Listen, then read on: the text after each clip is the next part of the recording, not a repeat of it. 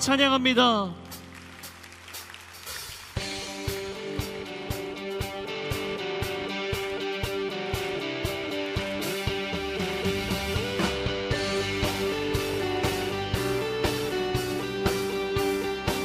우리 가운데 신실하신 하나님 주 신실하신 주 신실하심 놀라와 죄인의 마음을 드네. 자비의 물가로 인도하시니 그 무엇도 끊지 못해. 주여 기억하소서. 주여 기억하소서. 주 백성 자녀들 신실한 주님의 약속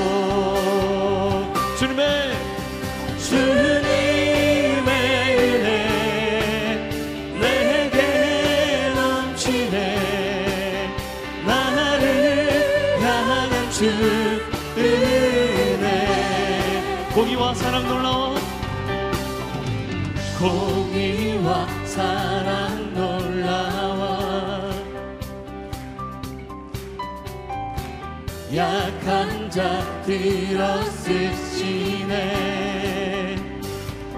구원의 노래로 구원의 노래로 인도하시니. 만 백성 함께 찬양해. 주여 기억하소서. 주여 기억하소서.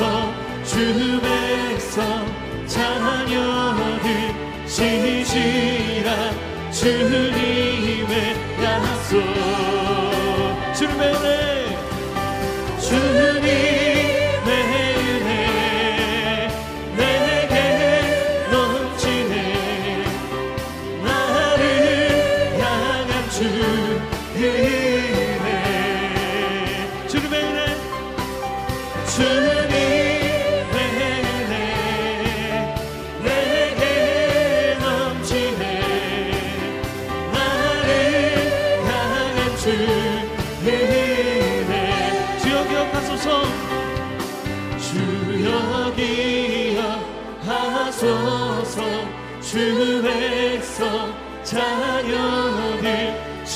신실한 주님의 약속. 우리 한 번 더 주여 기억하소서. 주여 기억하소서. 주 백성 자녀들 신실한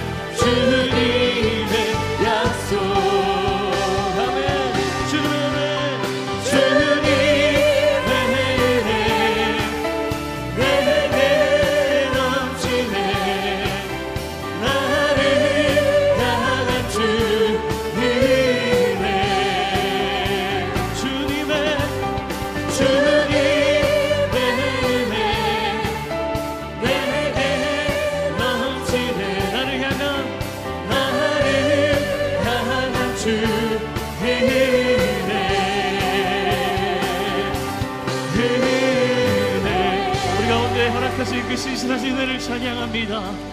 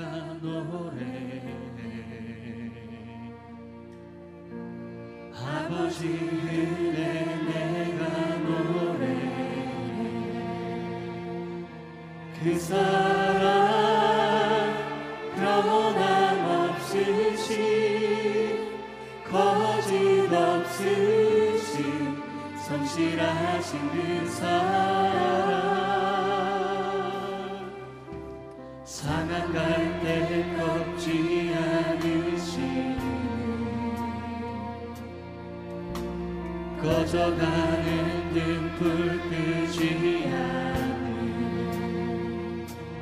그 사랑 변함없으신 거짓 없으신 성실하신 그 사랑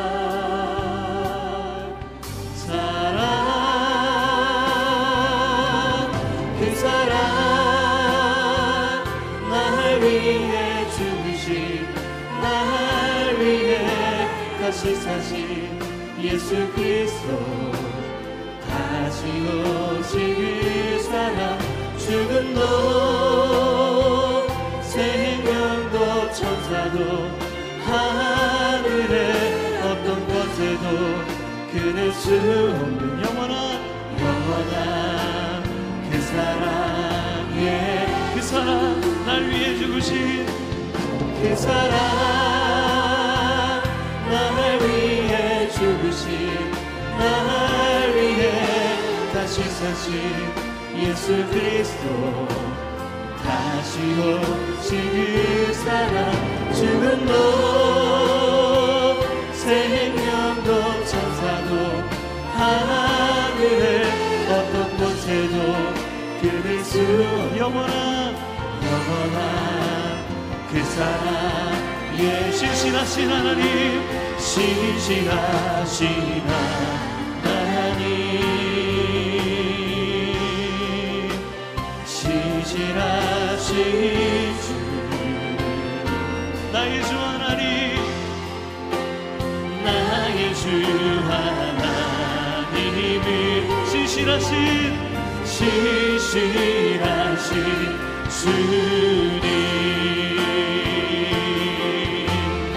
높이 들고 선포합니다.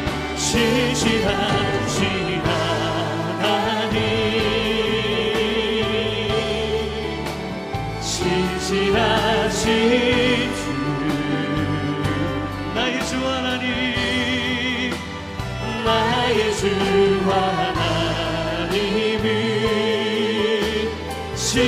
신실하신 우리 전심으로 신실하신 하나님 신실하신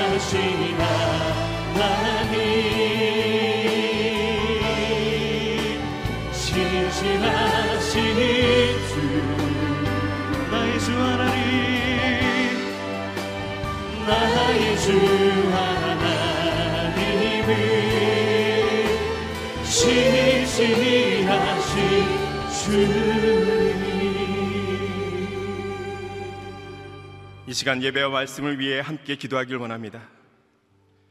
물이 없어 메마르고 지친 황폐한 땅에서 내 영혼이 주를 찾기에 갈급한 가운데 주님을 만나기 위해 이 새벽 주님 앞에 나왔습니다. 주님을 만나는 은혜와 은총이 그 기쁨이 이 새벽 우리 모두 가운데 있게 하여 주시옵소서. 또한 말씀을 선포하시는 이재훈 담임 목사님 가운데 영육간의 강건함을 허락하시고 무엇보다도 성령의 충만함과 말씀의 충만함을 허락하여 주시옵소서. 말씀이 선포될 때 하나님의 살아계심을 경험하는 우리 모두가 되게 하여 주시옵소서. 이 시간 주의 이름을 한번 부르고 말씀과 예배를 위해서 또 목사님을 위해서 함께 기도하겠습니다. 주여 사랑해 주님 감사합니다. 이 새벽에 우리를 불러주시고 주님의 전에서 하나님을 찾기에 갈급한 마음으로 이렇게 나오게 해주셔서 감사합니다. 주님 우리가 주를 찾기에 간절합니다. 물이 없어 메마르고 지친 땅에서 내 영혼이 주를 목말라 하며 내 육체가 주를 간절히 바라고 있습니다. 주님 이 시간 우리가 목마른 사슴이 시냇물을 찾아 헤매듯이 이 마르고 황폐한 땅에서 근심과 걱정과 어려운 상황 가운데 주님을 만나기 위해 이 새벽에 주님의 전에 나왔습니다. 신실하신 하나님, 우리를 만나 주시옵소서. 신실하신 하나님, 약속하시는 하나님, 언약을 지키시는 하나님, 이 새벽에 주를 찾는 하나님의 영혼들 가운데 주님을 만나는 귀한 은혜가 있게 하여 주시옵소서. 주님 우리를 불쌍히 여겨 주시고 주님을 만나는 기쁨을 우리 모두 가운데 허락하여 주시옵소서. 특별히 이 시간 말씀을 선포하시는 이제는 담임 목사님 가운데 성령의 기름을 부어 주시옵소서 말씀의 담비를 부어 주시옵소서 생명의 말씀이 폭포수같이 흘러넘칠 수 있도록 목사님 가운데 말씀과 성령의 충만함을 더입혀 주시옵소서. 하나님의 말씀이 선포될 때 우리의 생각이 변화되게 하시고 태도가 변화되게 하시고 인생의 주님 앞에 돌이키는 역사가 있게 하여 주시옵소서. 그 말씀을 통해 우리의 삶의 자리가 변화되게 해 주시고 살아계신 하나님을 친밀하게 인격적으로 만나는 귀한 은혜가 이 새벽에 있게 하여 주시옵소서 사랑의 주님 작은 예수 40일 새벽 기도회를 통해 전능자의 그늘 안에 머물 수 있는 은혜를 주심에 감사와 찬양을 올려드립니다. 말씀을 선포하시는 이재원 담임 목사님 가운데 영육간의 강건함을 허락하시고 선포되는 말씀을 통해 살아계신 하나님, 신실하신 하나님, 우리를 만나 주시는 그 언약의 하나님을 경험하는 귀한 축복이 이 새벽에 있게 하여 주시옵소서. 예수님의 이름으로 기도드립니다. 아멘. 작은 예수 40일 새벽 기대 오신 여러분 주님의 이름으로 환영하고 축복합니다. 우리 좌우에 계신 분과 인사를 나누시겠습니다. 전능자의 그늘 안에 머무십시오. 올 한해 하나님과 함께 동행할 때 전능자의 그늘 안에 하나님의 살아계심을 늘 경험하는 귀한 축복의 삶이 되길 주님의 이름으로 축복합니다. 오늘 하나님께서 우리에게 주시는 말씀은 출애굽기 2장 23절에서 25절, 예레미야 애가 3장 22절에서 23절까지 말씀입니다. 출애굽기 말씀은 교독하고 예레미야 애가 말씀은 합독하도록 하겠습니다. 제가 먼저 하나님의 말씀을 봉독하겠습니다. 오랜 세월이 흘러 그 이집트 왕이 죽었습니다. 이스라엘 민족은 중노동으로 인해 신음하며 울부짖었습니다. 그러자 이스라엘 민족의 울부짖는 소리가 하나님께 이르렀습니다. 하나님께서는 이스라엘의 민족의 신음 소리를 들으시고 아브라함과 이삭과 야곱과 맺은 언약을 기억하셨습니다. 하나님께서는 이스라엘 백성들을 보시고 그들에게 관심을 기울이셨습니다. 함께 읽겠습니다. 여호와의 인내하심이 끝이 없는 것은 그분의 극률하심이 끝이 없기 때문입니다. 그것들이 아침마다 새롭고 주의 신실하심이 큽니다. 아멘. 주임제 찬양 사역팀의 찬양 후에 이지원 담임 목사님께서 완전히 자유로우신 분이 약속에 매어 계신다라는 제목으로 말씀 증거해 주시겠습니다.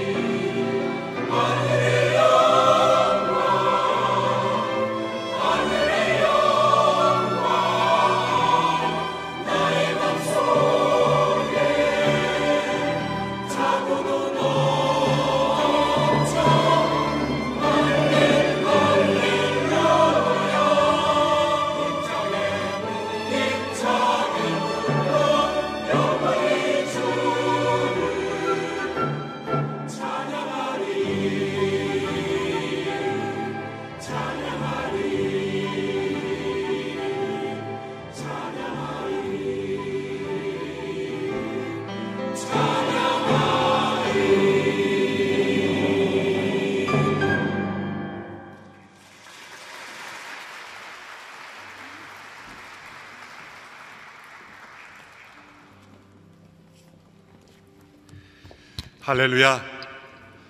어, 오늘 이 아침에도 우리의 믿음의 발걸음이 하나님께로 또 향하게 하시니 감사합니다. 어, 완전히 자유로우신 분이 약속에 매여 계신다. 이 진리를 우리는 성경을 통해서 알 수 있습니다. 왜 하나님께서 스스로 자유로우신 분이 약속에 매여 계시는가? 이 이유를 깨닫는 것이 성경 전체를 꿰뚫어 볼 수 있는 중요한 이유가 됩니다. 제가 약속이라고 표현을 했지만 사실은 넓은 의미에서 약속 이렇게 표현했지만 보다 정확하게 표현하면 언약이라는 단어로 표현하는 것이 더 적합합니다. 영어로는 covenant라는 단어를 씁니다. 약속이라고 할 때 우리에게 다가오는 것은 구속력이 그다지 강하지 않는 것을 약속이라고 볼 수가 있겠죠. 또 식사 약속, 또 어떤 미팅 약속, 회의 약속, 그러나 변경 가능하고 때로는 취소될 수 있는 그런 약속의 의미가 있기 때문입니다. 그러나 정말 너무나 소중하고 꼭 지켜야 하기 하는 약속일 경우에는 어떠한 책임을 조건으로 내걸고 그 약속이 지켜지지 않을 경우에는 어, 대가가 치루어지는 것을 생각할 때 우리 일상에서는 계약이라고 하죠. 계약. 그런데 그 계약이 너무나 엄중한 것이기 때문에 생명을 요구할 수 있는 그런 계약이 있다면 그것이 바로 언약이라는 단어로 어, 성경 시대에 표현되었습니다.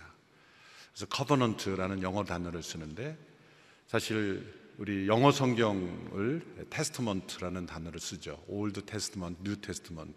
그것은 유언이라는 뜻인데 사실 초기에 이 영어 성경을 번역하는 분들이 예, 고민을 많이 했다고 합니다. 이것을 어떤 단어로 번역할 것인가. 근데 왜 testament라는 단어를 썼는가? 요즘 시대에는 covenant라는 단어를 썼어야만 더 좋았겠다라는 주장이 더 많습니다. 근데 왜 testament라는 유언을 썼는가? 그것은 하나님과 우리 사이의 약속은 하나님께서 어, 우위에 계시면서 하나님 주도로 맺으시는 그러한 의미가 강하고 또 두 번째는 유언이라는 것이 살아있을 때 맺어지지만 죽음으로써 그 효력을 발휘하는 것이 유언입니다. 예수 그리스도의 죽음을 통해서 우리에게 이루어지는 그 하나님의 은혜로운 그 약속이라는 의미를 더 강하게 부각하기 위해서 그 예수님의 죽음으로 인해서 우리에게 이루어지는 그 하나님의 약속, 우리에게 주어지는 하나님 나라의 유업, 이 부분을 강조하기 위해서 이 testament라는 단어를 사용했습니다. 그러나 이것도 역시 넓은 의미의 약속, 언약에 다 포함되어 있는 그런 의미죠. 영어 성경에도 어, 이 testament라는 단어를 사용했고 또 우리 성경에도 구약 신약이라고 하지 않습니까? 또 약속이라는 단어가 포함이 되어 있습니다. 성경을 이렇게 구약 신약으로 나누어지지만 또 성경을 66권으로 구분하지만 성경은 하나의 책입니다. 그것이 성경의 신비요 또 성경이 하나님의 책이라는 증거입니다. 성경이 어떻게 하나의 책이 될 수 있는가? 그 성경 66권을 하나의 책으로 묶어주는 것이 바로 하나님의 약속입니다. 하나님의 언약. 이것이 성경 66권을 한 권의 책으로 묶어주는 역할을 합니다. 놀라운 것은 그 사람들이 그 성경 시대의 사람들이 그 성경을 기록하는 통로가 되었던 사람들이 그 약속을 의식하고 앞서 있었던 어떤 언약을 의식하고 그 성경을 기록한 것이 아니라 하나님께서 그 자신께서 맺으신 언약을 기억하시고 그 백성들에게 택한 백성들에게 또한 열방을 향하여 그 약속을 기억하시고 또 되풀이하시고 말씀하시는 그 언약을 이루시는 그 역사를 통해서 성경이 기록이 되었다는 것입니다. 오늘 출애굽기 2장에서도 하나님께서 출애굽의 역사를 일으키시는 이유가 무엇인가? 모세를 통해 애굽에서 그 백성을 이끌어내시는 이유가 무엇인가? 세속 역사가들의 그 인식과는 전혀 다른 설명이 오늘 본문에 있는 것입니다. 세속 역사가들은 이스라엘 백성들이 노예 생활을 하다가 더 이상은 못 참겠다. 우리가 여기서 여기서 머물러서는 안 된다. 이 노예로부터 우리가 해방돼야 된다. 그래서 모세라는 사람을 지도자로 세웠던 아니면 본인이 나섰건 어쨌든 그런 역사적인 설명을 통해서 출애굽을 이룬 사건. 거기에는 어떤 하나님의 역사의 갭이 전혀 없는 것으로 세속 역사는 설명합니다. 그러나 분명히 출애굽의 사건이 있었다고 세속 역사에도 다 기록이 돼 있죠.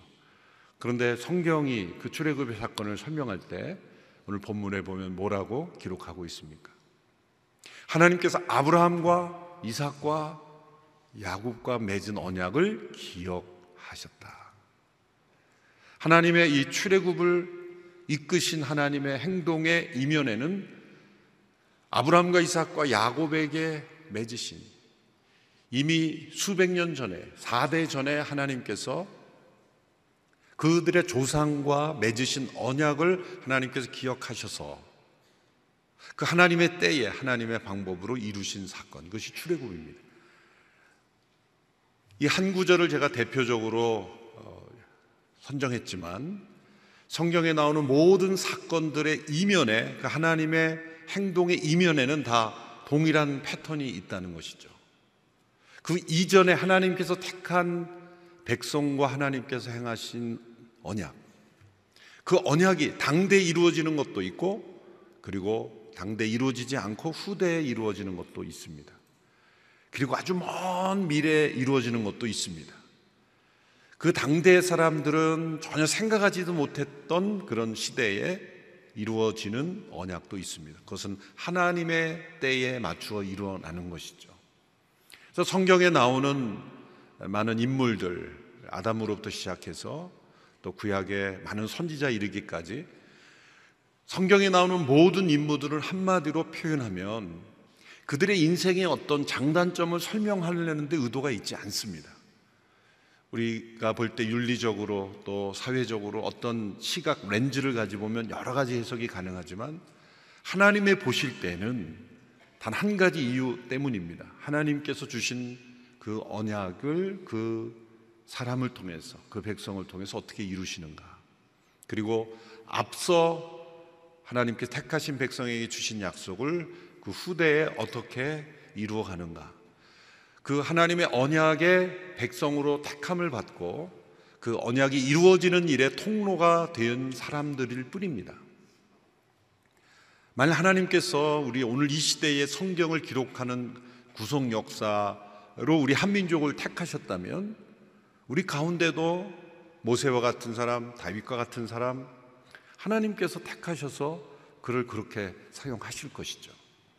그러나 그것은 하나님의 언약을 이루는 통로가 되었을 뿐이지 그들의 삶이 위대한 인생으로 이렇게 하나님께서 우리를 그를 그들을 높이는 것이 아니죠. 그러나 그 가운데 또 그들을 본받을 점이 분명히 있죠. 그들의 선택, 그들이 하나님께 대한 신앙, 또 그들의 위대한 헌신, 용기, 그런 사랑, 그런 내용은 충분히 있습니다. 그러나 가장 중요한 일차적인 목적은 하나님의 언약의 통로로, 하나님의 언약 백성으로 하나님께서 그들을 선택하셔서 하나님의 구원 역사를 이루신 겁니다. 그러면 이 모든 하나님께서 역사 속에 사람들을 택하셔서 언약을 주시고 이루신 목적은 무엇입니까? 완전히 자유로우신 분이 이 인간들과 언약을 맺으셔서 그 언약에 완전히 자신을 메인 존재로 그렇게 자신을 구속하시는 이유가 무엇입니까? 그것을 우리가 깨달아야 합니다. 하나님께는 약속이 필요 없는 분이죠. 사람들에게는 약속이 필요하고 계약이 필요하고 심지어 담보를 요구해야 되고 보증을 요구해야 되고 또 대가를 요구해야 합니다. 그것은 인간이 믿을 수 없는 존재라는 거죠. 세상에 약속이라는 단어가 존재하는 것은 인간이 믿을 수 없는 존재이기 때문에 약속이 필요한 겁니다. 그래서 그 약속을 통해 서로 믿기로 작정하고 약속을 맺는 겁니다. 그것이 계약의 형태든 언약의 형태든. 그건 불신을 전제로 하는 겁니다. 그러므로 하나님께서 인간과 언약을 맺으셨다는 것은 하나님 자신을 믿지 못할 존재로 만드는 것입니다. 있을 수 없는 일입니다. 하나님은 약속하실 필요가 없는 분이죠. 그런데 하나님께서 왜 우리와 언약을 맺으실 때 자신을 믿을 수 없는 존재처럼 여겨지게 만드는 그러한 도구를 사용하셨습니까? 그런 인간들 차원으로 낮아지신 겁니다. 우리, 우리 안에 임하시기 위해서, 또 우리와 함께 연합하시기 위해서, 우리 안에 거하시기 위해서 가장 우리가 이해할 수 있고, 더 중요한 것은 우리를 의존하지 않고, 우리가 어떻게 되든지, 또 우리가 어떻게 반응하든지 간에 하나님께서 뜻하신 바를 이루시기 위해서 인간과 언약을 맺으시는 지극히 낮아지시고 그리고 은혜로우신 도구를 사용하신 겁니다. 그 목적은 인간을 구원하시기 위해서이죠. 성경은 인간을 구원하시는 하나님의 역사를 기록한 책입니다. 그 수천 년의 세월 동안 기록된 이 성경이 하나의 책이 될 수 있는 것은 그 수천 년의 역사 속에 하나님께서 택하신 사람들과 언약을 맺고 그 언약을 신실하게 이루어 가신 그 모든 것이 사람의 일이 아니라 하나님의 일이라는 것을 우리에게 알려주시기 때문입니다. 하나님께서 아담을 하와를 창조하셨을 때 그들에게 주신 중요한 명령이 있습니다. 땅을 정복하고 땅에 충만하라라는 이 하나님을 대리하여 세상을 하나님의 나라로 만들어가는 그 명령과 동시에 금지 명령을 하나 주셨죠. 동산 중앙에 있는 나무의 실과는 먹지 말라. 구체적인 행위를 요구하셨습니다. 하나님께서 아담에게 주신 이 명령이 창세기에는 명령으로 나오지만 호세아서에 가보면 아담과 하와가 그 명령을 어긴 것을 이렇게 설명합니다. 아담처럼 너희가 언약을 어겼다. 언약을 어긴 행위라고 설명을 합니다. 그러므로 하나님께 주신 명령은 하나님께서 아담과 하와가 언약을 맺으신 거죠. 그것을 구체적인 행위에 기초하였기에 그것을 행위 언약이다 이렇게 부르죠.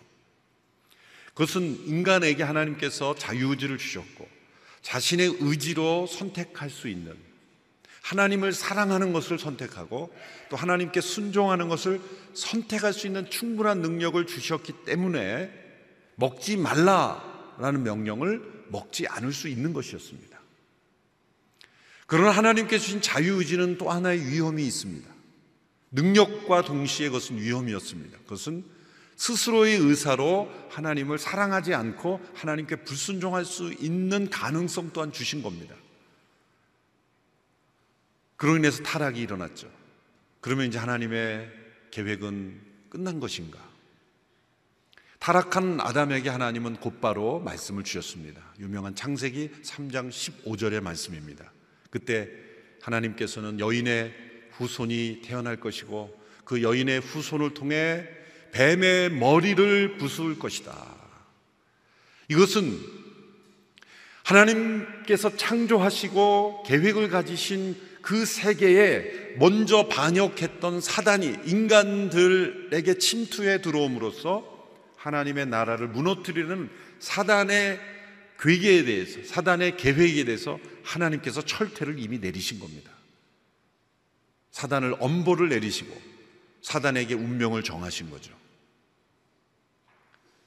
그리고 여인의 후손을 통해서 이 사단의 머리가 부셔질 것이다. 사단에 대한 심판을 예언하신 겁니다. 인간의 행위로 말미암아 하나님의 뜻에 거역하고 불순종했을 때 하나님은 곧바로 하나님께서 새로운 언약을 말씀하신 겁니다. 그것은 하나님께서 보내시는 여인의 후손이 사단을 무너뜨리는 그런 언약입니다. 은혜로운 약속이죠. 그래서 이거를 가리켜 은혜 언약이다. 이렇게 설명을 합니다.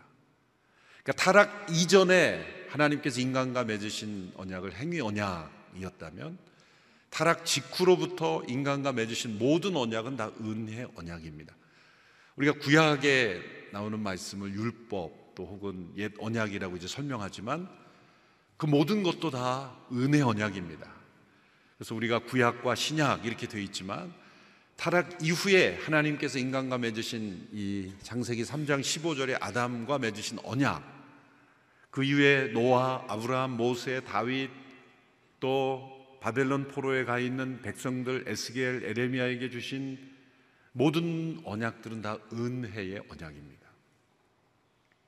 아담에게 주어진 최초의 은혜 언약은 무엇입니까? 사단의 머리를 부숴버리는 사단의 모든 세력을 다 진멸하신다는 약속도 시작한 거예요. 사실 이거 얼마나 하나님은 정답부터 주고 시작한 겁니다.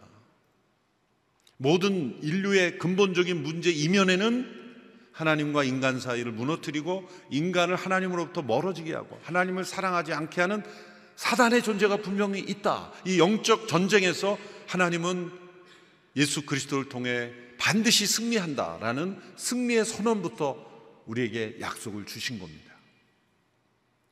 창세기 15장의 말씀만 붙잡아도 우리는 영적 전쟁에서 승리할 수 있습니다.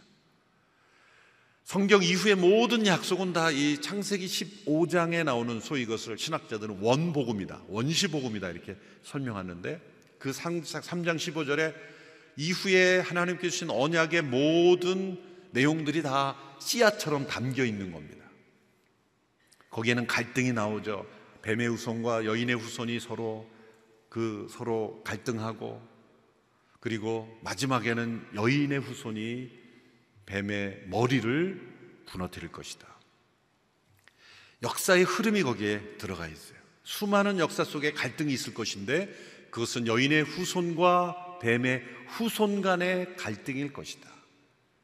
하나님께 속한 하나님의 백성들과 사단에게 속한 백성들 간의 전쟁일 것이다. 이것이 시대적으로 흐르면서도 극명하게 역사 속에 나타납니다. 그러나 결국 여인의 후손으로 오시는 메시아가 사단을 진멸할 것을 그리고 그것이 십자가에서 이루어졌습니다. 아담에게 하나님께서 이제 여인의 후손이 사단의 머리를 깨부르신다 그래 말씀하셨죠. 근데 그 이후로 타락한 인간의 이 모습, 사단에게 넘어간 인간의 모습을 보면 홍수 심판 때 완전히 멸망받아 마땅한 모습이었습니다. 하나님께서 그 심판 가운데서도 살려두신 이가 있는데 바로 노아와 그의 가족들. 노아가 왜 구원을 받았습니까? 심판 가운데 하나님께서 주신 계시, 약속에 믿음으로 응답했기 때문이에요.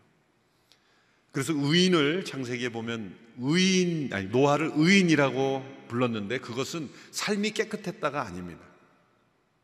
노아의 모습을 보면은 뭐술 먹고 엎드러져서 막 하체를 보이고 이런 추한 모습을 보면은 우리가 생각하는 도덕적 의인이 아니에요. 성경에서 말하는 의라는 것은 하나님의 계시에 믿음으로 응답한 사람. 그 말씀을 통해서 우리에게 받는 계시는 하나님께서 심판 가운데 구원하시는 사람은 누구인가? 의인인데 의인은 누구인가? 그것을 설명하는 사람이 바로 아브라함인 겁니다.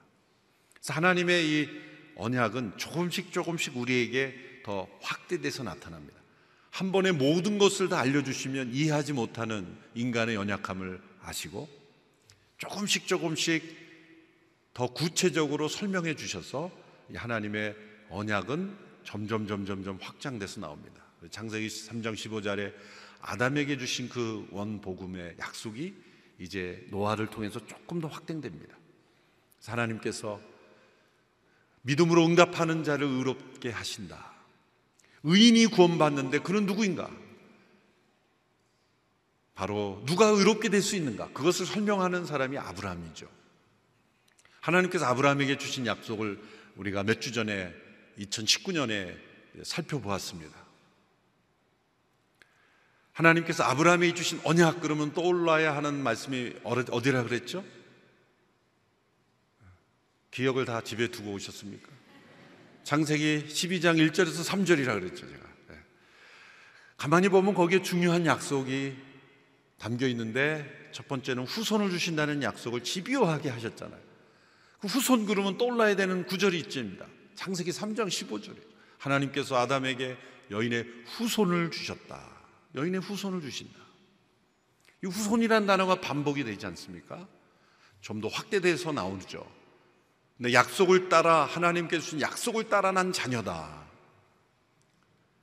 그냥 어떻게 세상에 태어난 존재가 아니라 하나님께서 주시겠다고 먼저 약속하시고 세상에 태어난 존재가 너를 통해 태어날 것인데 불가능한 가운데 태어나는 존재 아브라함과 사라를 통해서 후손의 약속을 주시고 그 후손이 창대케 되고 그리고 그 후손이 복의 근원이 된다. 그래서 아브라함에게 주신 이 언약은 하나님의 언약을 통해 이루신 하나님 나라에 대한 비전을 최초로 아주 분명하게 선명하게 구체적으로 설명해 주신 언약이기 때문에 매우 중요한 것입니다. 그래서 저희가 몇 주 전에 아브라함의 생애를 한번 다 어, 훑어보았습니다. 아브라함의 생애는 하나님께서 아브라함에게 주신 언약이 이루어지는 생애였습니다. 때로 그가 실수하고 실패할지라도 그가 다시 되돌아오는 자리를 보면은 언제나 하나님의 약속으로 다시 들어오는 겁니다. 전능자의 그늘이란 하나님의 언약 아래 있는 삶입니다. 하나님의 언약을 붙잡고 있는 삶은 전능자의 그늘, 전능하신 분의 능력과 은혜가 부어지는 자리인 것입니다. 그런데 아브라함의 전 생애를 통해 보면 아브라함이 주신 그 언약이 매우 구체적이고 전체적인 비전이었지만 그에게 이루어진 것은 무엇입니까? 이삭입니다. 그리고 불신의 자녀 이스마엘입니다. 그리고 그가 그곳에서 조금 창대케 돼서 막벨라 그 굴 사라를 묻었던 그 지역과 일부 지역 그리고 조금 세력이 확장됐을 뿐입니다. 하나님이 주신 가나안 땅을 다 그의 소유가 되지 못했습니다. 땅의 약속도 다 이루어지지 못했고 그의 자손이 창대케 된다 그랬는데 애굽에 내려갈 때 70여 명밖에 되지 않았습니다. 그러므로 아브라함은 하나님의 주신 언약을 다 소화하지 못하고 일부분만 보고 갔을 뿐이에요. 그런데 그 언약이 이제 그 아브라함과 이삭과 야곱의 시대에 이르러서 하나님은 놀랍게도 야곱과 두 아내, 두 여종 그래서 그의 자손이 열두 자손이 되어서 열두 명의 자손이 이제 애굽으로 내려가서 그곳에서 창대케 됐죠. 세속 역사의 관점으로는 이해할 수 없는 신비로운 역사입니다. 요셉이 애굽으로 팔려가는 사건, 그 이면에 형제들의 미움이 있었고 인간의 죄들이 그곳에 흐릅니다. 아브라함과 이삭과 야곱의 그 가문에 보면은 우리가 늘 익숙하게 볼 수 있는 어떤 인간의 죄, 가족 간에 있는 문제, 다 그 문제들이 그대로 나타나죠. 그래서 우리 창세기가 쉽게 읽혀지는 것은 우리의 이야기이기 때문이에요. 문화가 그렇게 다른 시대이지만 어떻게 이렇게 우리와 똑같을까? 야곱의 이야기는 나의 이야기고 이삭의 이야기가 나의 이야기예요. 그들의 죄와 불순종이 우리 안에 그대로 있습니다. 놀라운 것은 그들은 그렇게 죄와 불순종의 모습이었지만 하나님의 차원에서 보면 언약을 받은 그 백성들에게서는 놀라운 일들이 일어난 겁니다. 노예로 애굽에 팔려갔는데 그가 총리가 됩니다. 그것을 인간적으로 볼 때는 위대한 휴먼 스토리로 만들죠. 요셉과 같이 종의 신분에서 총리가 될 수 있다. 누구든지 자기가 노력하면 열심히 비전을 품고 노력하면 될 수 있다고 했지. 그렇게 가르치는 표본으로 삼아서는 안 되는 거예요. 왜? 그렇게 되는 사람도 있고 안 되는 사람도 있기 때문이에요. 다 되는 게 아닙니다. 다 되는 게 아니면 진리는 아니에요. 그래서 우리가 자녀들이 가르칠 때도 너가 안 될 수도 있다. 항상 얘기해 줘야 돼요. 왜 진리가 아니에요. 요셉을 봐라. 요셉이 종에서 총리가 됐는데 너도 꼭 될 거야. 그러면 안 됩니다. 거꾸로 총리가 종이 될 수도 있는 거예요. 우리 인생은 이렇게 다양한 이 상황 속에 있는 겁니다. 왜 요셉이 애굽의 종에서 총리가 됐습니까? 하나님의 언약의 물줄기라는 관점에서 보면 그 백성이 창대하게 되는데 브릿지로 사용이 된 거예요. 그래서 요셉에게는 꿈을 해석할 수 있는 신비한 능력을 주셨고 그 꿈을 통해서 총리가 됐지 않습니까? 하나님께서 역사를 다루실 때 그 백성 가운데 언약으로 찾아서 언약이 신비롭게 이루어지는 역사가 이스라엘 역사였습니다. 그래서 요셉과 그 후손들이 애굽에 내려가서 창대하게 된 게 출애굽 1장이죠. 왜 창대하게 됐습니까? 그들이 왜 히브리 여인들이 아이를 잘났습니까? 모든 것들이 다 하나님의 언약으로부터 출발하는 겁니다. 그래서 애굽에서 애굽인들이 두려워할 정도로 히브리인들이 창대케 됐다. 그것은 아브라함에게 주신 언약이 이루어진 거예요. 그래서 모세라는 인물이 등장해서 그들이 출애굽해서 이제 한 국가로서의 모습을 띠게 되는데 그것은 그만큼 그 창대케 된 약속은 아브라함에게 주신 약속이 이루어진 겁니다. 이삭 한 명이 아니라 이제 많은 족속이 이루어졌다. 그리고 두 번째 이루어져야 될 약속이 있죠. 그것은 하나님께서 약속하신 땅 아브라함이 갈대아 우르에서 부름을 받고 하나님을 예배하며 밟았던 그 땅 동서남북을 바라보라 다 너희에게 너에게 주리라 약속하신 그 약속 땅으로부터 지금 멀어져 있지 않습니까? 애굽으로 내려가는 건 분명 하나님의 약속 속에 있던 거예요. 아브라함이 스스로 애굽으로 내려갔던 것은 불신앙으로 내려간 겁니다. 이것이 똑같이 애굽에 내려가도 하나님의 약속을 따라갔느냐 아니면 불신앙으로 하느냐에 따라서 다른 거죠. 근데 이 모세와 함께 그 백성들이 창택한 백성들이 가난 땅으로 다시 돌아오는 거 왜 돌아옵니까? 그것은 세속 역사에서는 이해할 수 없는 하나님의 언약의 성취로 그들에게 주어진 겁니다. 그래서 그들에게는 승리가 먼저 약속된 겁니다. 왜? 하나님이 주신 땅이 때문에. 아브라함에게 주신 땅, 이삭과 야곱에게 주신 그 땅을 다시 되찾는 겁니다. 그러므로 그들의 능력과 상관없이 그들이 순종하기만 하면 그 땅은 주어지는 겁니다. 그래서 가난 정복의 역사가 이루어졌죠. 그래서 그들이 국가라는 형태를 이루어져서 이제 많은 자손이 주어지고 그 땅이 주어졌습니다. 그런데 아직도 이루어지지 않은 약속이 있습니다. 아브라함의 약속. 그게 뭡니까? 아브라함이 주신 약속을 다시 잘 살펴보면 너희들을 창대케 할 뿐만 아니라 너희들을 복의 근원이 되게 하는데 내가 너희와 함께 하고 하나님께서 함께 하실 수 있는 나라 그것은 하나님의 주권을 인정하고 하나님의 마음에 합한 나라가 되어야 돼요. 하나님이 때로는 무조건 함께 하시는 것 같지만 이제 하나님의 목적을 이룰 때 있어서는 무조건적으로 하지 않으십니다. 그래서 하나님의 마음에 합한 나라가 돼야 되는 그때에 하나님께서 택한 사람이 다윗이죠. 그리고 다윗 하나님의 마음에 합한 사람이다 그런데 그 한 사람만을 의미하는 게 아닙니다. 그 하나님의 마음에 합한 사람을 통해서 그 나라가 하나님의 마음에 합한 나라가 되기를 원하셨다는 겁니다. 그래서 다윗을 통해 주신 언약의 핵심은 뭐냐면 하나님의 주권이 이루어지는 하나님의 나라가 되는 그러한 것을 하나님은 이루신 겁니다. 그래서 아브라함을 통해서 전체적인 비전을 주셨지만 구체적으로는 아브라함에게는 자손의 약속이 이루어지는 것이고 모세를 통해서는 이제 땅의 약속이 이루어지는데 다시 모세는 그 땅에 들어가지 못하고 여호수아를 통해서 이루어졌죠. 모세와 여호수아를 통해 그 땅의 약속이 이루어졌죠. 또 다윗을 통해서는 하나님의 주권에 대한 약속이 이루어졌습니다. 그래서 제가 몇 주 전에 설명한 대로 백성이 있고 영토가 있고 주권이 있으면 나라가 3대 요소가 이루어지는 거죠. 그래서 이스라엘 백성들이 하나님께서 언약을 주셔서 이루고자 하시는 하나님의 나라가 이루어지는 패턴을 역사 속에 보여주는 겁니다. 그러나 문제는 다윗 시대의 절정을 이루었던 그 하나님의 백성들이 이제 다윗 이후에 그들의 죄악으로 인해서 계속 내리막길을 걷게 됩니다. 궁극적으로 이제 결국은 바벨론의 심판을 받는 북왕국은 아시리아에서 남왕국은 바벨론에 의해서 멸망받는 그 추락, 역사의 추락. 왜 그들이 그 멸망과 또 포로를 겪어야만 합니까? 그것도 하나님의 언약으로부터 출발해야 돼요. 하나님의 언약에 이미 다 기록해 주신 겁니다.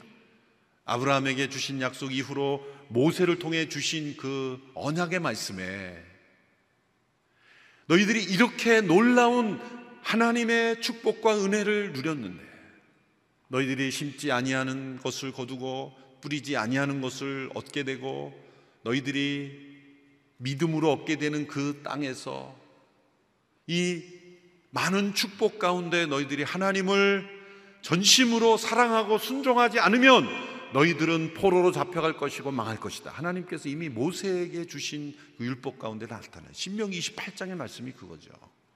신명 28장의 말씀을 보면 3분의 1은 축복의 말씀이에요. 들어와도 복을 받고 나가도 복을 받고 그래서 너무 좋아해요, 우리들이. 머리가 되고 꼬리가 되지 아니하며 뭐 너무 좋아합니다, 그 말씀을. 그런데 십몇 절 지난 다음에는 전부 정반대가 됩니다. 꼬리가 되고 머리가 되지 아니하며 들어와도 저주를 받고 나가도 저주를 받고 그런데 그 저주의 말씀이 세 배나 많습니다. 축복에 대한 말씀보다 저주의 말씀이 세 배나 많은 것은 우리가 타락할 가능성이 세 배나 많다는 거예요. 복 받을 일을 하는 가능성보다 타락할 일이 훨씬 많다는 거예요. 그래서 세 배나 많은 거는데 그건 안 읽어요. 앞부분만 읽고 아멘으로 끝납니다. 경고의 말씀을 듣지 않는 거죠. 오늘 이 시대도 마찬가지입니다. 그래서 역사가 추락이 됐어요.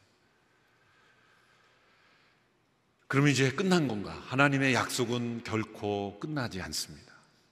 하나님은 아브라함에게 주신 약속을 이루고야 마십니다. 모세를 통해 다윗을 통해 이루신 것처럼 그들의 백성은 하나님의 언약을 떠났지만 하나님은 그 백성을 다시 돌아오게 하시는 약속을 주십니다. 그래서 새 언약의 말씀이 주어지는 겁니다. 새 언약, 내가 너희와 새 언약을 맺으리라. 하나님께서 이스라엘 백성과 새 언약을 맺으신 그 시기가 언제입니까? 이스라엘이 완전히 멸망했을 때입니다. 완전히 타락했을 때입니다. 하나님의 심판의 한복판입니다. 그래서 예레미야 에스겔은 한 사람은 예루살렘 심판의 가운데 있었던 사람이고 에스겔은 바벨론의 포로로 잡혀갔던 사람 아닙니까? 양쪽에서 주신 거예요. 예루살렘만 주신 게 아니라 바벨론에도 주신 거예요. 포로로 잡혀가니 그 땅에서 하나님의 지극히 은혜로운 약속. 지금까지도 다 은혜의 약속이었어요. 그러나 모든 은혜의 약속이 하나로 완성되는 지금 우리에게는 모든 것이 끝났다고 여겨지는 바로 그때에 하나님은 드디어 완성의 때가 왔다. 완성의 약속, 새 언약을 주십니다. 놀라운 하나님의 언약의 역사입니다. 그 새 언약의 말씀을 주실 때 이제 너희가 옛 언약과 다른 새 언약을 주신다 그럴 때 그래서 옛 언약과 새 언약을 우리가 비교하게 되죠. 그래서 옛 언약은 행위 언약이 아니라 행위 언약은 타락 이전에 하나님께서 인간과 세운 언약이 행위 언약이고 타락 이후에 하나님께서 주신 모든 인간과 맺은 다 은혜 언약이에요. 근데 그 은혜 언약 아래 하나님께서 두 번의 단계를 거쳐서 인간과 언약을 맺으신 것이 나타납니다. 새 언약을 맺기까지의 모든 언약을 이제 옛 언약이 되는 거죠.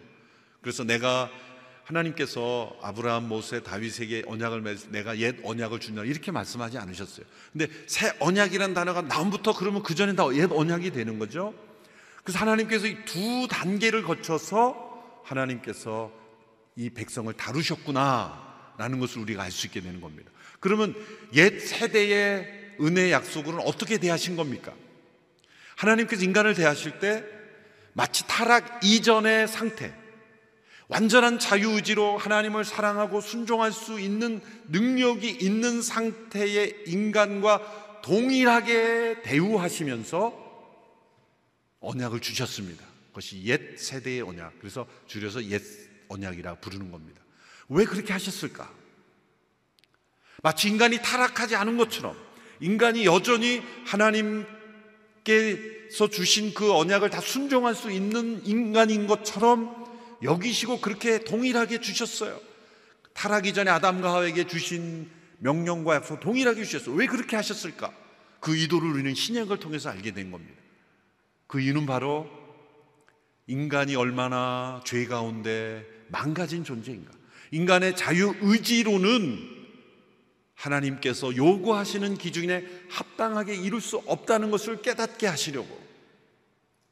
그래서 많은 옛 언약을 주셨지만 아브라함의 실패, 모세의 실패, 다윗의 실패, 다윗도 하나님의 마음에 합한 사람이라고 했지만 결국은 실패했지 않습니까? 이스라엘 역사의 실패를 통해 옛 언약을 받은 모든 사람들에게서 나타난 특징은 뭐냐면 인간에게는 희망이 없다. 인간 스스로는 스스로를 구원할 수 없다는 것을 다 드러나게 하시고 바닥을 보이게 하시려고 하나님께서 마치 타락하지 않은 인간처럼 그렇게 대하심으로 행하셨다는 겁니다. 그래서 많은 신약의 말씀 가운데 이런 말씀들이 있죠. 이 언약을 가리켜 우리가 넓은 의미로 율법이라고도 하는데 율법으로는 죄를 깨닫게 하시려고 합니다. 이런 맥락의 말씀이 있죠. 몇 구절을 제가 읽어보겠습니다. 율법으로는 죄를 깨달음이니라. 이는 모든 입을 막고 온 세상으로 하나님의 심판 아래 있게 하려 함이라. 율법은 진노를 이루게 하나니 또 율법이 가입한 것은 범죄를 더하게 하려 함이라. 이는 계명으로 말미암아 죄가 심히 죄가 되게 하려 함이라. 율법 행위에 속한 자들은 저주 아래 있나니 또 믿음이 오기 전에 우리가 율법 아래 메인바 되고 제시될 믿음의 때까지 갇혔느니라. 이같이 율법은 우리를 그리스도에게 인도하는 몽학 선생에 대해 우리를 믿음으로 말미암아 의롭다함을 얻게 하려 함이니라. 이 모든 맥락의 말씀은 뭐냐면 이것을 율법으로도 표현했지만 옛 언약은 우리 안에 있는 죄를 드러나게 하고 우리 안에 희망이 없다고 하고 믿음으로만 의롭게 된다는 것을 깨닫게 하고 그리고 오실 그리스도 여인의 후손으로 오실 그분을 바라보게 한다는 겁니다. 그러므로 옛 언약이 낡고 나쁘다는 게 아니라 목적이 다른 겁니다. 하나님께서 먼저 이 기간을 통해서 이루시고자 하는 목적이 성경을 통해 옛 언약, 올 테스트먼트, 구약을 통해서 우리에게 분명히 나타나는 것은 인간에게는 희망이 없다는 것을 교육하시기 위해서 깨닫게 하신 겁니다. 그래서 옛 언약과 새 언약의 중요한 차이를 제가 도표로 한번 정리해 봤는데요. 이렇게 정리될 수 있습니다. 옛 언약은 돌에 새겨서 모세를 통해 주셨죠. 그런데 새 언약은 마음에 새겨 주시는 계명이라 그랬습니다. 옛 언약은 육체의 할례를 행함으로 표시를 했지만 새 언약은 마음의 할례를 행하도록 말씀했습니다. 에스겔 36장에서 옛 언약에서는 무조건 명령으로 나옵니다. 율법을 지켜 행하라. 그런데 새 언약에서는 행하도록 도우시는 겁니다. 에스겔 36장에서 우리가 율법을 행할 수 있는 능력을 주시는 겁니다. 호세 6장에 보면 힘써 여호와를 알라 말씀했지만 이제 새 언약에서는 여호와를 알게 됩니다. 신명기 28장에서는 죄는 심판하신다고 말씀하셨지만 새 언약에서는 죄를 완전히 용서하신다고 말씀하셨어요. 옛 언약 가운데는 창조에 속한 장막으로 이루어지지만 이제 새 언약의 창조에 속하지 않은 새 창조의 장막이 우리에게 주어집니다. 옛 언약 안에서는 계속해서 반복하여 제사를 드리도록 요구하셨지만 이제 새 언약에서는 영단번 once for all 한 번으로 영원히 효과가 있는 제사를 지키게 됩니다. 옛 언약에서 짐승의 피를 사용했지만 이제 새 언약에서 하나님의 아들의 피 를 사용하여 한 번의 제사로 끝내십니다. 옛 언약 가운데는 의지에 의한 불완전한 순종 언제나 불안정합니다. 출애굽기 24장에 보면 우리가 순종하겠습니다. 순종하겠습니다. 그래도 또 배반해요. 우리의 모습입니다. 이게 옛 언약 안에 우리의 실체입니다. 그러나 새 언약 가운데 우리는 완전한 순종을 할 수 있게 된다. 믿음에 의한 완전한 순종을 할수 있게 된다. 옛 언약 가운데는 해야 한다. 무엇을 해야 된다고 말하지만 할 수 있게 되는 것이 새 언약의 축복입니다. 자, 이렇게 분명하게 대조가 되는 이 새 언약의 말씀이 언제 주어졌습니까?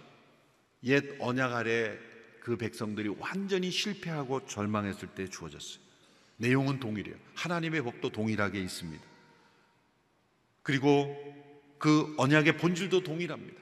추구하는 목적도 동일합니다.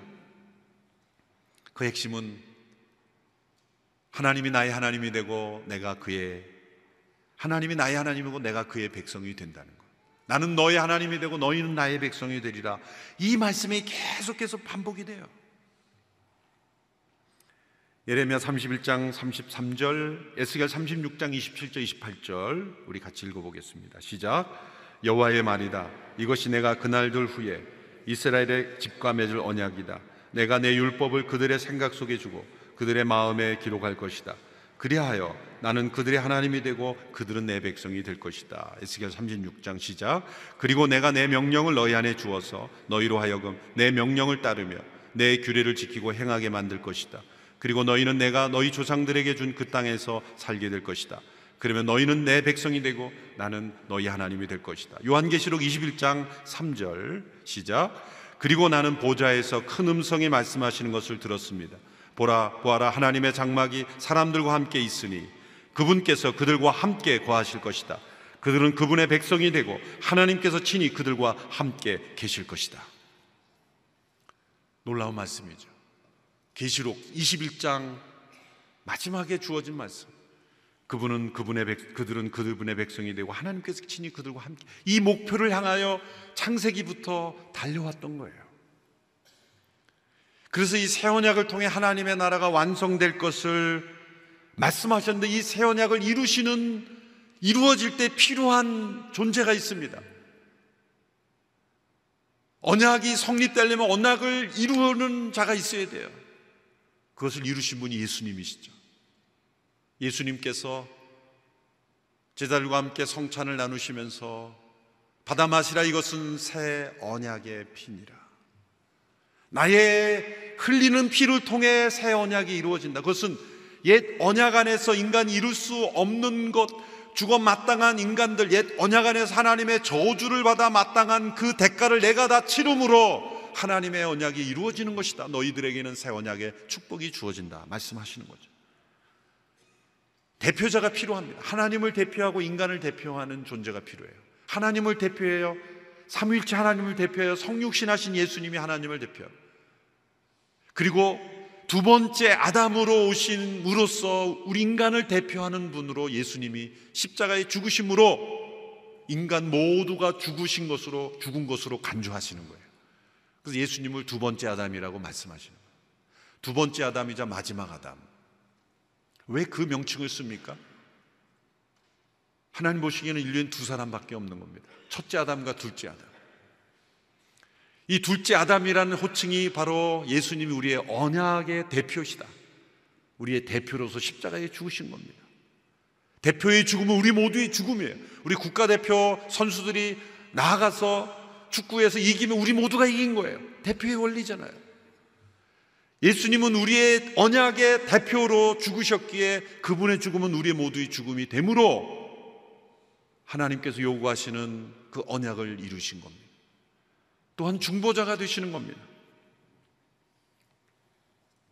새 언약의 중보자. 히브리서 9장 15절의 말씀이죠.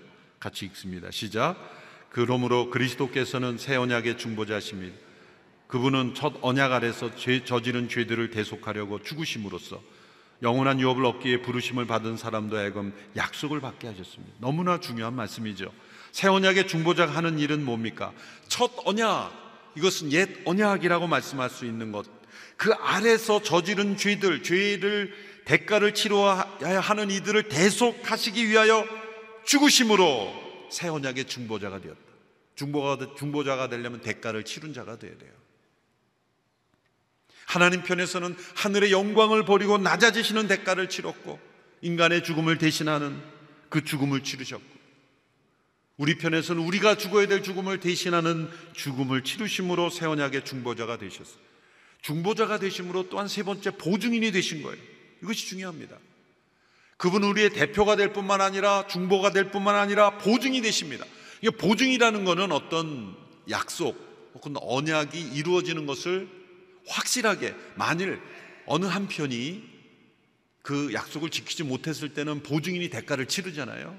그래서 보증 잘못 써서 어려움 겪는 분들 있잖아요. 보증이라는 거는 만일 우리가 그 언약에 합당하지 못하게 살았을 때 보증인이 되셔서 그 대가를 대신 치러주시고 그것이 언약의 효과가 있도록 만들어 주시는 분이라는 거예요. 그래서 예수님께서 새 언약의 보증인이 되신 게 우리의 축복입니다. 히브리서 7장 22절의 말씀, 25절의 말씀 연이 함께 읽겠습니다. 시작. 이와 같이 예수께서는 더 좋은 언약을 보증해 주시는 분이 되셨습니다. 25절 그러므로 그리스도 예수께서는 자신을 통해서 하나님께 나오는 사람들을 온전히 구원하실 수 있습니다. 그는 항상 살아계셔서 그들을 위해 중보 기도를 하십니다. 더 좋은 언약을 새 언약이라고 말씀하죠. 더 좋은 언약, 더 나은 언약 우리에게 주어졌는데 이제 우리에게는 보증인이 있다는 겁니다. 우리는 여전히 새 언약에 주어졌어도 거기에 합당하지 못해요. 그래서 예수님은 지금 중보기도 하고 계시고 그리고 보증인이 되셔서 언제든지 우리가 실패할 때 보증인으로 나서시는 거예요. 오늘 조금 설교가 길어졌지만 이 짧은 시간에 창세기부터 계시록까지 오느라고 바쁘게 달려왔습니다. 여러분 출근에 지장이 없도록 하려고. 그래서 오늘 기도가 좀 짧아지겠지만 마무리하는 말씀을 드리면 왜 이 말씀이 중요하냐면 우리가 온 마음 다해 하나님만 사랑하라 이렇게 표현을 했어요. 자 그러면 옛 언약 아래에 있는 사람으로 한다면 이건 그냥 실패한 거예요. 온 마음을 다하기는 내가 어떻게 온 마음을 다해? 그렇게 생각하는 사고방식은 옛 언약 아래에 있는 사람들이에요. 그건 불가능하지. 그냥 그, 그냥 붙여놓는 거지 뭐. 그냥 좋은 말씀이니까 붙여놓는 거지. 이건 옛 언약 아래 살고 있는 거예요. 그걸 어떻게 이뤄? 어떻게 하나님만 꼭 사랑해야 돼? 옛 언약 아래 주어진 실패 가운데 살아가는 사람이에요. 그런데 이 말씀을 순종하는 것이 가능한 것은 우리에게 우리를 대표하자가 계시고 우리의 중보자가 되어 주시고 우리의 보증인이 있기 때문에 이게 가능한 겁니다. 예수님 안에서는 온 마음 다해 하나님 사랑하는 게 가능하다는 거예요. 왜? 우리가 안 되면 보증인을 부르면 되는 거예요. 그렇잖아요. 보증인을 찾으면 되는 거예요. 보증 좀 해주십시오. 내가 이게 지금 지금 못 갚았습니다. 내가 못했습니다. 그래서 예수님 호출하면은 예수님 오셔서 나머지 부분을 해결해 주시는 거예요. 그것이 예수님의 죽음과 부활 속에 참여하는 겁니다. 우리 안에 하나님께서 새 마음과 새 영을 창조해 주신다고 새 언약에 말씀하셨습니다. 예수 그리스도의 십자가를 바라보고 그분의 죽음이 나의 죽음이 되었다는 것을 인정하는 모든 자들에게 성령을 부어 주셔서 이제 온 마음 다해 하나님만 사랑할 수 있는 자로 하나님께서 변화시켜 주십니다. 그래서 히브리서 7장 25절의 말씀이죠. 자기를 통해서 하나님께 나오는 사람들을 온전히 구원하실 수 있습니다. 온전히 구원하실 수 있다고 말씀하셨죠. 왜? 항상 살아계셔서 지금 중보기도 하고 계시고 또 우리의 우리가 새 언약에 합당하지 못했을 때도 중보자가 되어 주시고 증인이 되어 주시고 보증인이 되어 주시기에 하나님 앞에 우리가 온전하지 못한 모습이지만 예수님 안에서 나아가면 하나님은 온전하다고 도장을 찍어 주시는 거예요. 그래서 그리스도께서 내 안에 사셔야 되고 내가 그리스도 안에 있어야 되는 겁니다. 우리의 타락한 마음으로는 이 표현은 그냥 표일 뿐이에요. 그러나 그리스도 안에 거하면 우리의 부족한 부분일지라도 예수님이 우리의 보증인이 되심으로 온 마음 다해 하나님 사랑하는 삶을 살 수 있게 되는 것입니다. 이것이 새 언약의 축복입니다.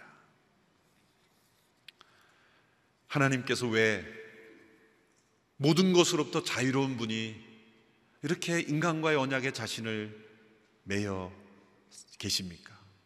하나님은 지금도 이 언약에 매여 계십니다. 예수 그리스도를 통해 세우신 새 언약에 지금도 매여 계십니다. 새 하늘과 새 땅이 완전히 임하여 하나님의 나라가 온전히 임할 때까지 하나님은 이 새 언약 속에 우리를 대하시는 거예요. 그래서 우리가 그냥 하나님 앞에 나가면 안 됩니다. 반드시 우리는 새 언약의 대표자가 되시고 중보자가 되어 주시고 보증인이 되신 예수님과 함께 하나님께 나가야 돼요. 그럼 우리는 이 언약의 축복 속에 능력 속에 살 수 있게 되는 것입니다. 하나님이 자신을 그렇게 겸손하게 낮춰서 언약의 자신을 묶었다면 우리는 그 언약을 붙잡고 믿음으로 살아가야 하는 것입니다. 우리가 새 언약의 축복입니다. 더 나아가서 이 새 언약의 축복을 누리는 사람을 새 언약의 일꾼으로 부르시는 거예요. 새 언약의 일꾼으로. 그래서 이 40일 새벽 기도에 나오신 분들은 이 새 언약의 축복을 누리는 분만이 아니라 새 언약의 일꾼으로 사시는 우리 모두가 되기를 축원합니다. 기도하겠습니다.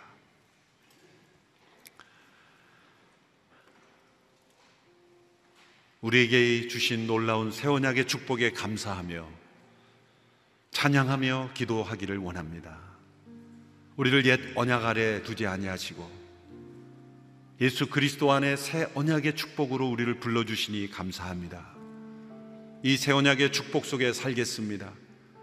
예수님을 나의 언약의 대표자로 중보자로 보증인으로 세워 주셨으니 날마다 예수님 붙잡고 살겠습니다. 예수님 통하여 하나님 앞에 나가겠습니다. 예수님을 보증인으로 날마다 부르며 하나님 앞에 나아가 올 한해 온맘 다해 하나님만 사랑하는 이 말씀이 나의 삶을 통해 이루어지게 하여 주옵소서. 합심하여 함께 기도하며 나가겠습니다. 살아계신 하나님 아버지, 스스로 온전히 자유로우신 분이 언약에 매이심으로 우리를 구원하신 하나님 아버지, 우리 안에 믿음을 심어주신 하나님, 구원 얻는 믿음을 주시고 하나님의 백성으로 살게 하시니 감사합니다. 이 새벽에 우리에게 주어진 이 언약의 축복, 새 언약의 축복 가운데 거하게 하시니 날마다 예수님 부르며 예수님 안에 거하며 예수님의 이름을 의지하며 예수님의 공로 의지하여 하나님 앞에 나아가는 우리의 삶이 되게 하여 주시옵소서. 하나님 아버지, 우리에게 주신 모든 삶이 하나님의 언약이 이루어지는 통로가 되게 하여 주시고 새 언약의 백성이 되게 하셨으니 이제 새 언약의 일꾼으로 살게 하여 주시옵소서. 예수 그리스도를 통해 맺어 주신 이 새 언약 십자가의 희생으로 맺어 주신 이 새 언약의 축복이 우리의 삶 속에 날마다 흐르게 하여 주시기를 원합니다. 아버지 하나님 언약에 변치 아니하시고 신실하신 하나님 그 하나님의 사랑 속에 거하기를 원합니다. 전능하신 하나님의 그늘 아래 거하기를 원합니다. 언약의 백성으로 살아가기를 원합니다. 하나님의 늘 날개 아래 살아가기를 원합니다. 예수 그리스도 안에 우리를 새 언약 백성 되게 하신 하나님 그 크신 사랑과 은혜 속에 우리가 머물며 살아가는 우리의 백성들이 되게 하여 주시옵소서. 계속해서 기도하며 나갈 때 오늘 우리에게 주어진 선교의 사명을 잘 감당하게 하여 주옵소서. 귀한 선교사님들의 안전과 강건함을 붙잡아 주시고 전 세계에서 비자발적으로 철수된 선교사님들이 새로운 선교 지역에서도 주신 사명을 잘 감당하게 하여 주시옵소서. 오늘의 교회가 입양한 15개 미돈조 종족 선교가 더욱 활발하게 이루어지고 풍성한 열매가 맺게 하여 주옵소서. 선교 작정 주일 두 번째 주일을 맞이합니다. 온 성도가 함께 선교에 헌신한 교회 되게 하옵소서. 선교를 위한 기도의 제목을 가지고 함께 합심하여 기도하며 나아가겠습니다. 사랑해 주님 감사합니다. 오늘 교회에게 하나님의 귀한 비전을 허락하여 주셔서 55개국에 416명의 두란노 해외 선교사님들을 파송하게 하여 주시고 250여 명의 선교사 자연들이 하나님의 은혜 가운데 사역을 감당할 수 있도록 해주심을 감사합니다. 주님이 그들을 가운데 함께하여 주셔서 그들의 사역과 삶과 안전을 지켜주시고 그들의 복음의 열정을 더딥혀 주셔서 그들이 하는 사역마다 하나님의 나라가 임하게 하여 주시고 하나님의 놀라운 복음이 선포되는 귀한 역사가 있게 하여 주시옵소서. 중국과 인도 등에서 비자적으로 철수된 선교사님들이 있습니다. 이분들이 새로운 지역으로 흩어져서 새로운 사역을 시작하게 됩니다. 카자흐스탄으로 일본으로 대만으로 라오스로 감비아로 제주 훈련센터로 새로운 사역지에서 하나님 새로운 비전을 주시고 꿈을 주셔서 그 선교의 사역이 온전히 감당되어 줄수 있도록 선교사님들 가운데 동행하여 주시옵소서. 주님 오늘의 교회가 1999년부터 입양하고 섬기는 미전도 종족이 있습니다. 브리아타, 람풍, 한이족들 15개의 미전도 종족 가운데 하나님 함께하여 주셔서 그곳의 선교가 더욱더 활성하게 되게 하여 주시고 복음의 열매가 맺어지는 귀한 은혜가 선교지마다 있게 하여 주시옵소서. 주님 함께하여 주셔서 오늘 교회 선교를 통해서 하나님의 선교가 열방 가운데 온전히 이루어지게 하여 주시고 하나님의 복음과 하나님의 사랑이 편만하게 전거되는 역사가 있게 하여 주시옵소서.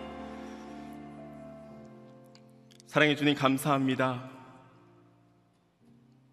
완전히 자유로우신 하나님께서 우리를 사랑하셔서 우리를 구원하기 위해서 우리에게 약속을 주시고 언약을 주시고 무엇보다도 그 언약의 종점에 예수 그리스도를 이 땅에 허락하심을 감사 올려드립니다. 그 예수 그리스도를 통해 하나님 앞에 나아가는 우리 모두가 되게 하여 주시옵소서. 예수님이 우리의 대표자가 되어 주시고 보증인이 되어 주시고 우리의 힘이 되어 주심을 고백합니다. 그 예수님을 통해 전능자의 그늘 아래 머물 때에 하나님만 더욱더 온 마음을 다해 사랑하는 우리의 모두의 인생이 되게 하여 주시옵소서. 그래서 그 하나님의 약속의 언약에 온전히 반응하는 믿음으로 반응하는 우리의 모두의 삶을 통해 하나님 영광 받으시고 그 복음이 그 사랑이 그 구원이 흘러가게 하여 주시옵소서. 오늘 교회 선교사님들을 축복하여 주시고 열방에 흩어져서 주의 복음과 사랑을 전할 때마다 하나님의 나라가 온전히 이루어지게 하여 주시고 주의 사랑이 증거되는 귀한 역사가 있게 하여 주시옵소서. 그들의 안전과 사역과 가정과 건강을 지켜주시고 하는 곳곳마다 바른 곳곳마다 하나님의 은혜가 넘치는 귀한 성교의 사역이 될 수 있도록 기름 부어 주시옵소서. 이제는 우리 주 예수 그리스도의 크신 은혜와 하나님 아버지의 크고 넓으신 사랑하심과 성령님의 교통하심이 완전히 자유로우신 그 하나님이 우리를 사랑하시고 구원하시기 위해 언약을 주시고 그 언약을 신실하게 지키시기를 원하는 그 하나님의 사랑에 온전히 반응하며 온 마음 다해 하나님만 사랑하기를 결단하는 하나님의 귀한 사람들 한 사람 한 사람 머리머리 위에 이 나라와 이 민족 위에 지금도 열방에서 주의 복음을 증가하시는 선교사님들과 그들의 자녀와 사역 위에 지금 대원까지 함께 하시길 간절히 축원하옵나이다. 아멘.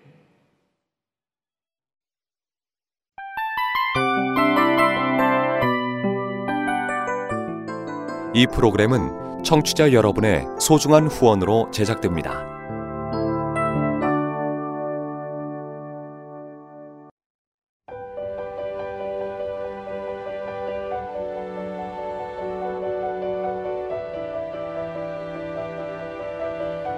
세상에는 수많은 교회들이 있지만 더 깊이 있는 말씀 강해를 찾기 위해 크기로만 교회를 선정하지 않습니다.